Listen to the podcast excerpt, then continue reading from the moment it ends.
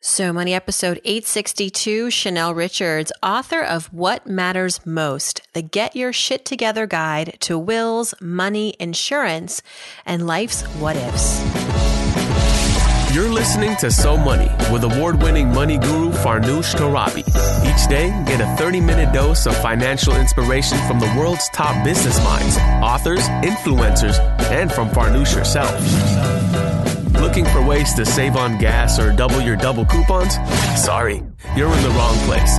Seeking profound ways to live a richer, happier life. Welcome to So Money.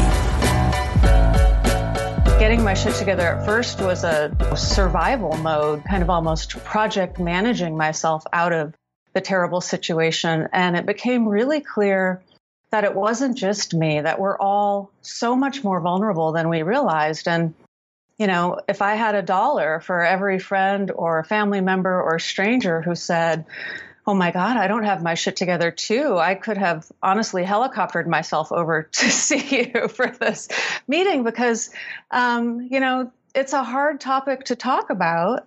And I have discovered over and over again that we're really relieved when we have the opportunity to talk about it mm-hmm. and even do something about it because we think about this stuff all the time.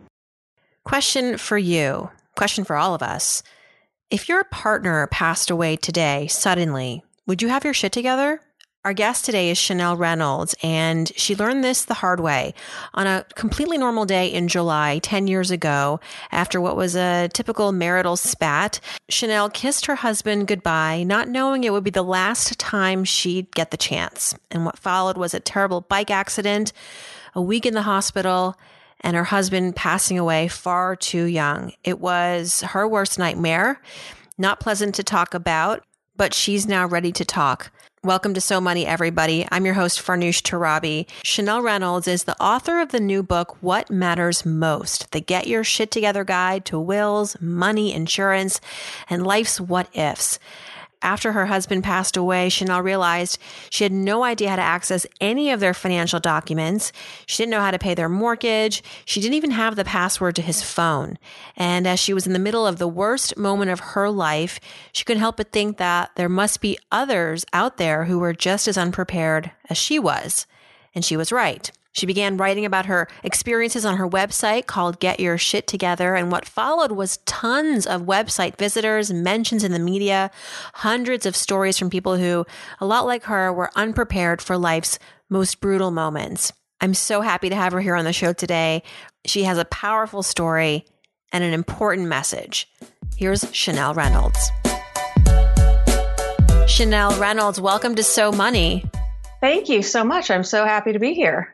Your book is going to change lives. I know it's uh-huh. it's it's not something we like to think about the the sort of what ifs of life and the you know the worst case scenarios. Your book is called What Matters Most: The Get Your Shit Together Guide to Wills, Money Insurance, and Life's What Ifs. And this is very much born out of your personal experience. And it's just uh, the most frightening thing that could possibly happen to um, a family, to a mother at the time you um, um, had a five year old when your when your husband Jose ten years ago almost um, was hit by a truck uh, in a bike accident. You know, as I was reading this on your blog, I mean, I it really it, it's very emotional, and I was trying to think about how to best prepare for this interview and what would be my first question to you.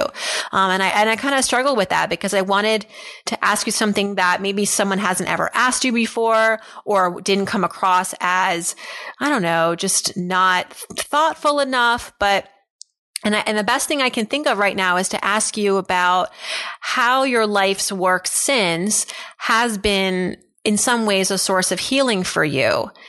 That is a great and unique question. So thank you for that.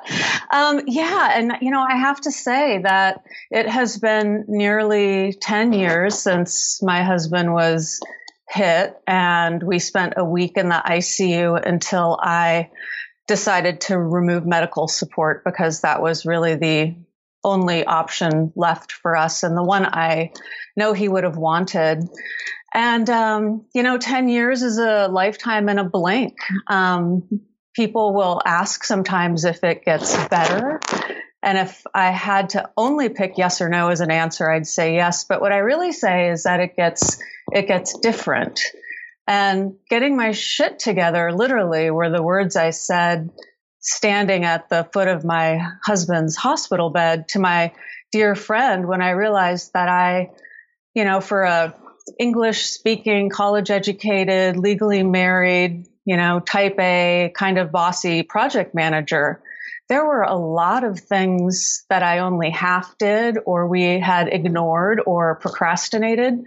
And the, the things that I that we had done, for example, we'd gotten some life insurance was really, really a lifesaver. And then the other things that we hadn't done, you know, like, for example, we had our wills drafted, but they were sitting in my inbox where they had been for months. That caused so much additional unnecessary, what I'd call optional suffering to an already terrible situation you know, getting my shit together at first was a, you know, survival mode, kind of almost project managing myself out of the terrible situation. And it became really clear that it wasn't just me, that we're all so much more vulnerable than we realized. And, you know, if I had a dollar for every friend or family member or stranger who said, oh my God, I don't have my shit together too. I could have honestly helicoptered myself over to see you for this meeting because, um, you know, it's a hard topic to talk about. And I have discovered over and over again that we're really relieved when we have the opportunity to talk about it mm-hmm. and even do something about it because we think about this stuff all the time. And so it sounds like the hardest part is in some ways just getting yourself to start the conversation, to embark on the work that needs to get done because the work itself is not hard. I mean, you can hire people to write your will. You can go online now and do it. It's more just coming to terms with the why of this and knowing that this is something that you want have to do, but it's it's wanting to do it that sometimes um, can be the barrier. Yeah, you know, we do hard things all the time. I have to say, you know, anyone who's got kids or a demanding job or a health issue or I don't know, like knows how to make a hollandaise sauce or build a back porch. That's hard. Like we do. Yeah, it's hard. Like a hollandaise sauce terrifies me and building a back porch, I don't think anyone should give me those power tools. But, you know, I've I have figured out how to do hard things. We all have figured out how to do hard things. And I think that it's the, um, you know, almost, well, the shame we have that we haven't done it, first of all. Then the overwhelm that we have because it just feels like so much and we don't know where to start.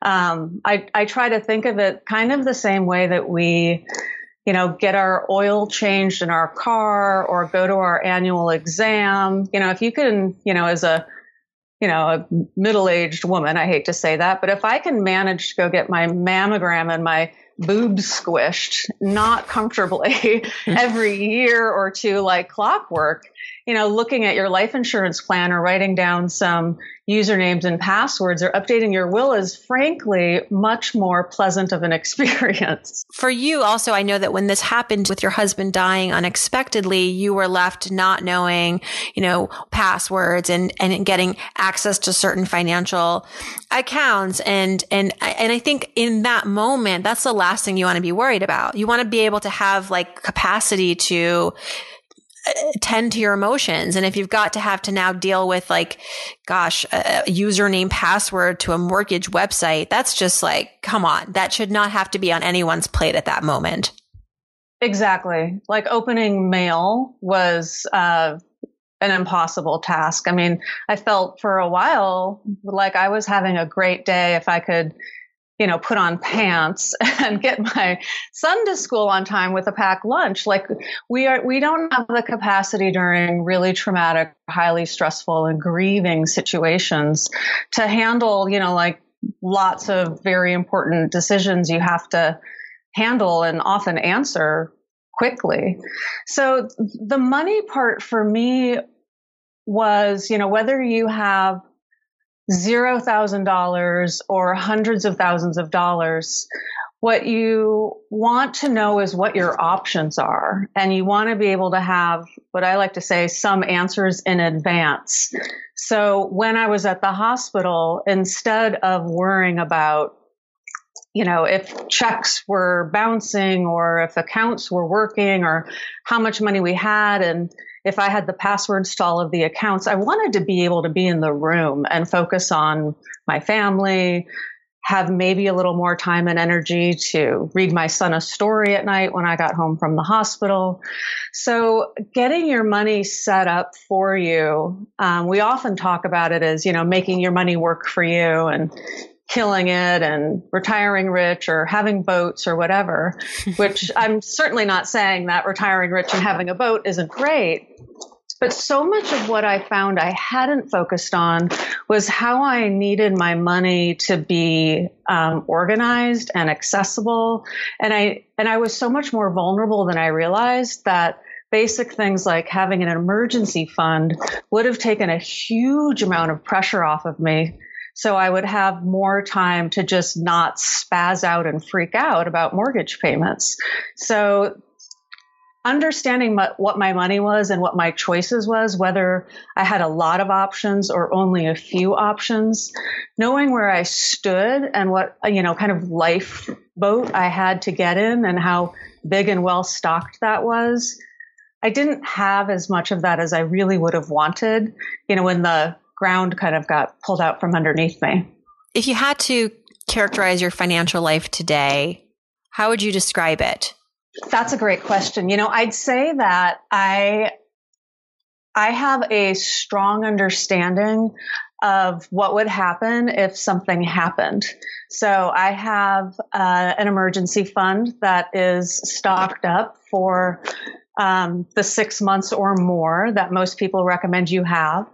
I actually have a what I like to call a backup emergency fund, and that's something I keep um, just because my parents are getting older, they live out of state, and should something happen, I would want to be able to get there and be there for a certain amount of time.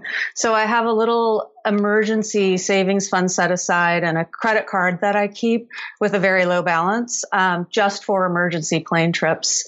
I, you know, there's a lot of, you know, we could talk forever about whether you should put money into your retirement or pay for college or put money into your emergency fund or pay down credit cards. There's a lot of ambiguity or maybe opaqueness when it comes to what the right thing to do is with your money. But for me, as a single parent with fingers crossed, a number of working years still ahead of me, it's most important to me that I, I feel like for my life and my priorities and for my family situation, I have my money set up in the way that works for my life. Um, and maybe not necessarily optimized hardcore for my retirement right now, but I feel very comfortable. Um, and in fact, you know, I like to say for somebody with a high tendency for catastrophic thinking, um, I sleep pretty well at night knowing I can't control everything that happens, but I know what happened next if something did happen. That was going to be um, my follow up question to you because I, I can only imagine you have a heightened level of kind of risk averseness, you know, where you're maybe you, you don't have, you, you just mentioned like you have sort of these different buckets for savings that, you know, whereas the average person might only have a few months of savings, you have a lot more. Plus you've got savings for, you know, unexpected things like having to fly out to visit an ailing parent or family member. Do you feel that sometimes you are overly cautious with your money and does it even matter because there's not no such thing as being overly cautious with your money?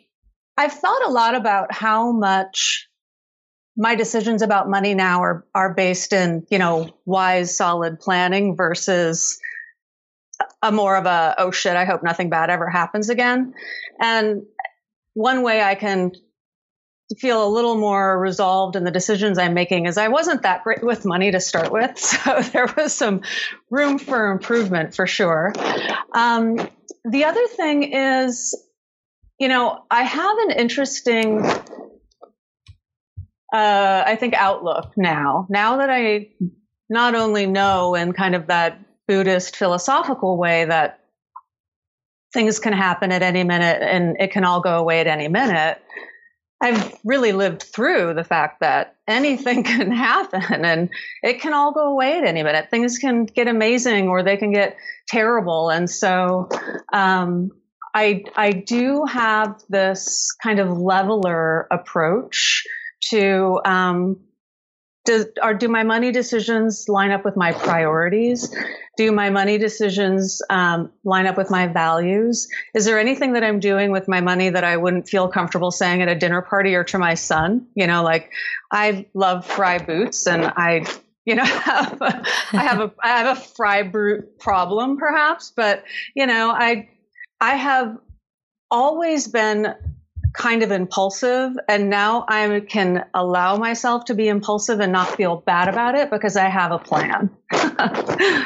you know, your money is a reflection of of what you care about, what where you want to go. And by the way, where do you want to go? Where, where what is your sort of like vision for the future because your life has really changed, your career has really changed um, over the last 10 years and and kind of where do you hope to be like five years from now? Do you want to continue this path of change, of helping people, inspiring people in this space, or do you want to expand what it means to get your, you know, your shit together? Yeah, I, um, I, I really enjoyed writing the book, and it was um, a long process. But at the end, it I'm I'm really happy to hold it in my hand and say, this is the book that I wanted to write. And, and since then I've realized that I kind of, I got my shit together and learned what I needed to do and some of the basics that everybody should probably do, uh, to be less vulnerable and more organized and just, you know, better prepared if something, if or when I like to say something happens.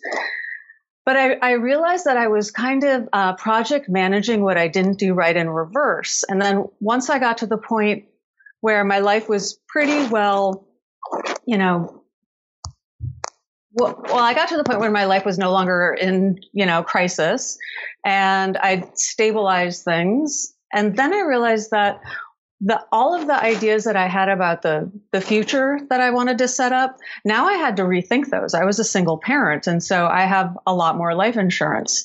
You know, my end of life plans are a lot more specific because I think about my son um, not having any living parents, and um, one of the things I realized is that not only do we need to get our shit together now, you know, me being the sandwich generation with a kid and trying to figure out my own money situation and thinking about aging and retiring parents the fact is we we kind of suck at death in this country. And i'd really you know i'm working on a next book which is really a lot more about how to have the conversations with your parents and how to really plan for um, an awesome amazing you know final chapter or chapters of your life. And and how to have those conversations in reverse because now that I've got myself organized I need to make sure that my parents are organized. Um, you know the other thing I found that the the website when it first launched a handful of years ago um, took off it, it surprisingly fast. And I went from launching the website on a Monday to that weekend having millions of people come to the site and having heard about the, the project and, you know, the very simple two page checklist that I put together for here's some basic stuff you need to do, like wills and your end of life plans and get your passwords written down and think about what's important to you. So it became clear to me that, first of all, it's not just my story, it's everybody's story. We all mm-hmm have one or will someday. And I think we're really, you know, as people who are plugged in and busy and, you know, we, we're all so interested and desperate in a lot of ways to have real human interactions. You know, money is just math, but really money is about feelings and money is about who we are and who we think we are and what's important to us. So, you know, I, I believe that continuing this work is an important thing to do. Now that it's not out of a traumatic response, but out of a, you know, I I enjoy talking to people and helping people, and I think there's a lot more work to be done. In fact, it's it's interesting how, you know, as as women, as you know, educated people, as curious learners, you know, I know a lot more about my gluten intolerance level and where my G spot is than I do about my interest rates and, you know, where my passwords are. And so we're highly, highly um, functionalized in these ways that are you know, maybe a little more immediate or a little more pleasing or a little less charged. But I really believe and I really think that the more we get this end of life stuff or um, kind of a 360 or comprehensive view of what our plans really are, um, it's it feels like one of the most equalizing and self-directed and feminist and equalitarian things that I, I could be doing with my time um, and my money. Speaking of your checklist, I want to refer people to that. It's at getyourshittogether.org forward slash checklist. Millions of people have benefited from this. And you're very kind in that you don't make us like give us your, e- give us, give you our email to get this. You're just, you've got it all out there. And so this checklist, it covers things like the before checklist, which is, you know, make sure you've got the will, the power of attorney, your living will insurance. And there's a, along the way some fill in the blanks, which are really helpful.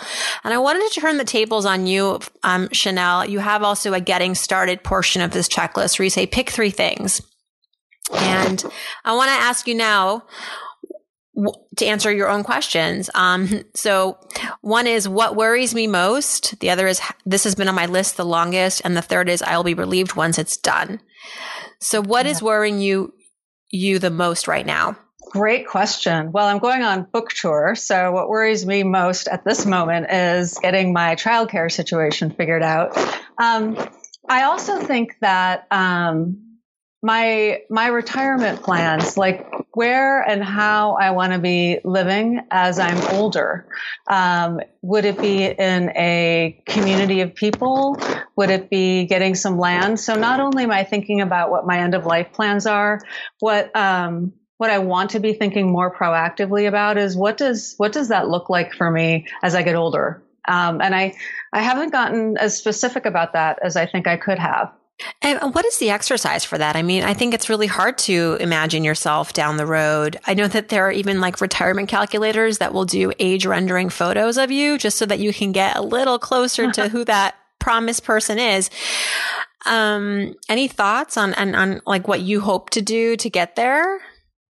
Yeah, well, I, I like to think about my retirement plan not as, you know, this uh, terrible thing that I have to do. And, you know, I, I, try not to think about it as a percentage that needs to go to a place and I should be getting this amount of return. What I like to think about it is a vacation. You find that people, uh, there's interesting research about vacations and what makes people happiest about a vacation. And often it's not when you're on it or when you're back, it's the planning of the vacations. So I like to think about it mentally and emotionally as what do I want like the biggest, coolest life vacation to look like? The other thing that I think about, and you know, this is a little bit of a buzzkill, but when it comes down to doing the math and thinking about what you really want, women often live a lot longer with than men, and women are much more likely to be living in poverty as they get older because of the wage gap and the caregiver expectations and responsibilities often fall on women, um, the retirement gap. And so, one of the things that I like to think about is aspirational and then also just really, really practical. So, chances are good that most women, women will be living independently. Their partner or spouse is, you know, often likely to die before them. And planning for retirement means planning a lot longer than we might have initially planned for. So, you know, many people need to plan for 30 years of what kind of awesome they want to be living rather than, you know, perhaps the 10 or 15 what kind of awesome do I want to live in? You're right though too about the anticipation of a vacation is often um, the, the, the coolest part. Uh, and I I read those studies too. Or even if you're just going to a concert, like waiting in line for the concert, it, although that's not super fun, but it's like it, the build up is really like where our brains really, um, there's a lot of sort of memory that's generated around that, those experiences. Yeah, definitely, definitely. And you know, maybe it's the anticipate anticipation or the or the visualization of being on that mountain or reading that book on the beach or or you know, building a house somewhere, whatever you think that that is going to be for you. So, it's kind of nice to have that same luxury of visualizing, you know, when when you're older and perhaps grayer, um, what you know where do you imagine yourself? And i kind of like to think of myself as that very very old very wrinkly woman on the beach with a too small bikini that frightens children. Like that kind of is one of my one of my success goals. So just you know having the opportunity to be happy and healthy and mobile number one. Mm-hmm. and you know have have options available to me whether they are practical or luxurious. I think that um, we all want to feel a sense of agency and and joy in our lives. All right, sticking with your own checklist here, here fill in this blank. This has been on my list the longest. Okay, so I have to admit this, um, and you know, since it's just you and I talking right now, and no one else um, is listening, nobody else is listening. Um, there is one a retirement account that still has my late husband Jose's name on it. And that's been on my list for a really long time. And it's it's very interesting that I have the documentation that I need to do the final thing to get uh, his name removed, which you know is easy enough to do. And on the one hand, it will be a relief to be done, and then on the other hand, it's very interesting how I have just not done it. So it's certainly not a critical thing, but it's something that um, perhaps on the 10 year anniversary of his death, which will be this summer, I'll I'll I'll let him finally uh, no longer have to get those quarterly statements wherever he is. yeah, no, I know, I know. It's it's it's very subconscious sometimes. You know, the things that we do and don't do. Um, part of the the exercise is just sort of like just calling yourself out. You know, and and for it is it is what it is. It is what it is. And unless we're, I mean, you know, the honesty piece um, is big, right? So I spent a lot of time thinking about why didn't I do all this stuff? You know, why doesn't half of America have their wills done? Why do almost all of us say that we want to die at home, but only, you know, but seven out of 10 haven't written their end of life plans down? So it's easy to, you know, it was easy for me to wonder why and wonder why and wonder why. And sometimes if I just get curious instead, like, huh, isn't it interesting that those are the things that are always on my list and I never get them done? Um, so it, it's, you know, interesting and curious that his name is still on it. And it'll be interesting and curious to, you know, see how it feels when it's not. And thirdly, on your list, this is what I would be relieved to have done? That's a good one. There's like about 40,000 things first come to mind. Um, one of the things is, you know, preparing for college for my, you know, son or thinking about him preparing to go to college. Um, I have a a college fund started for him and what I will be relieved to have done is to sit down with him and really talk through, you know, what his choices are, what college means, and if he does or doesn't want to take a gap year. You know, he's just early into high school, but these next couple of years are going to be a big important time for him and financially a big important time for me. You know, you can make a choice to um, go hundreds of thousands of dollars into debt for college. Um, or you can make a choice to take a really different route and and um, and not make those choices or go to a community college and then transfer later to a, more affordable college. So financially and uh, and emotionally, the thing I'll be relieved to have done is is to start having those conversations with him and and start um, talking to him really honestly about you know what the financial implications are. Um, not only do I want him to manage money well you know, on a week by week basis. But those are some of the biggest decisions he might be making in his life. And so I'll be really relieved when, when, um, he and I can have that discussion and he can start thinking about it, you know, with a, uh, with a sense for what's important for him and what matters most for him, setting himself up for the rest of, of his adult life. What is your advice for parents to help their children, especially small children, cope with a loss of a parent. My best friend lost her husband recently, um, and she has a a, a five year old and a and a almost three year old, oh. and um, it's very difficult. And I don't know how she does it. She's incredible, um, but I know it's very difficult for her, and and I just want to know what is the what is the secret because it's just unfathomable you know to to think of yourself in that situation having to manage your own kind of grieving and then also to be a, uh, to be strong for your for your children what um looking back was and is still helpful to you and your son yeah um well i'll tell you one thing i did really wrong and one thing that i think i did right um one of the things that um that worried me so much was that my son would feel like, you know, his mother wasn't going to be able to take care of him because I was so sad and emotionally distraught and just kind of all over the place for a while. So I think I overcompensated by, um, by not showing him how emotional I was all the times that I was emotional. And in fact, a few years after his father died, he said to me once, How come you don't cry more about Papa? And I realized that I I may have overcompensated in, in, trying to be strong and available in parenting him. And that what he also needed from me was for me to be able to to show him my feelings and, and talk about my feelings too. That maybe if I had allowed myself to be more visibly sad, that he may have felt more comfortable showing me his feelings too. Uh, because he was five when he died, and my stepdaughter was in middle school. And so they're at really different times developmentally.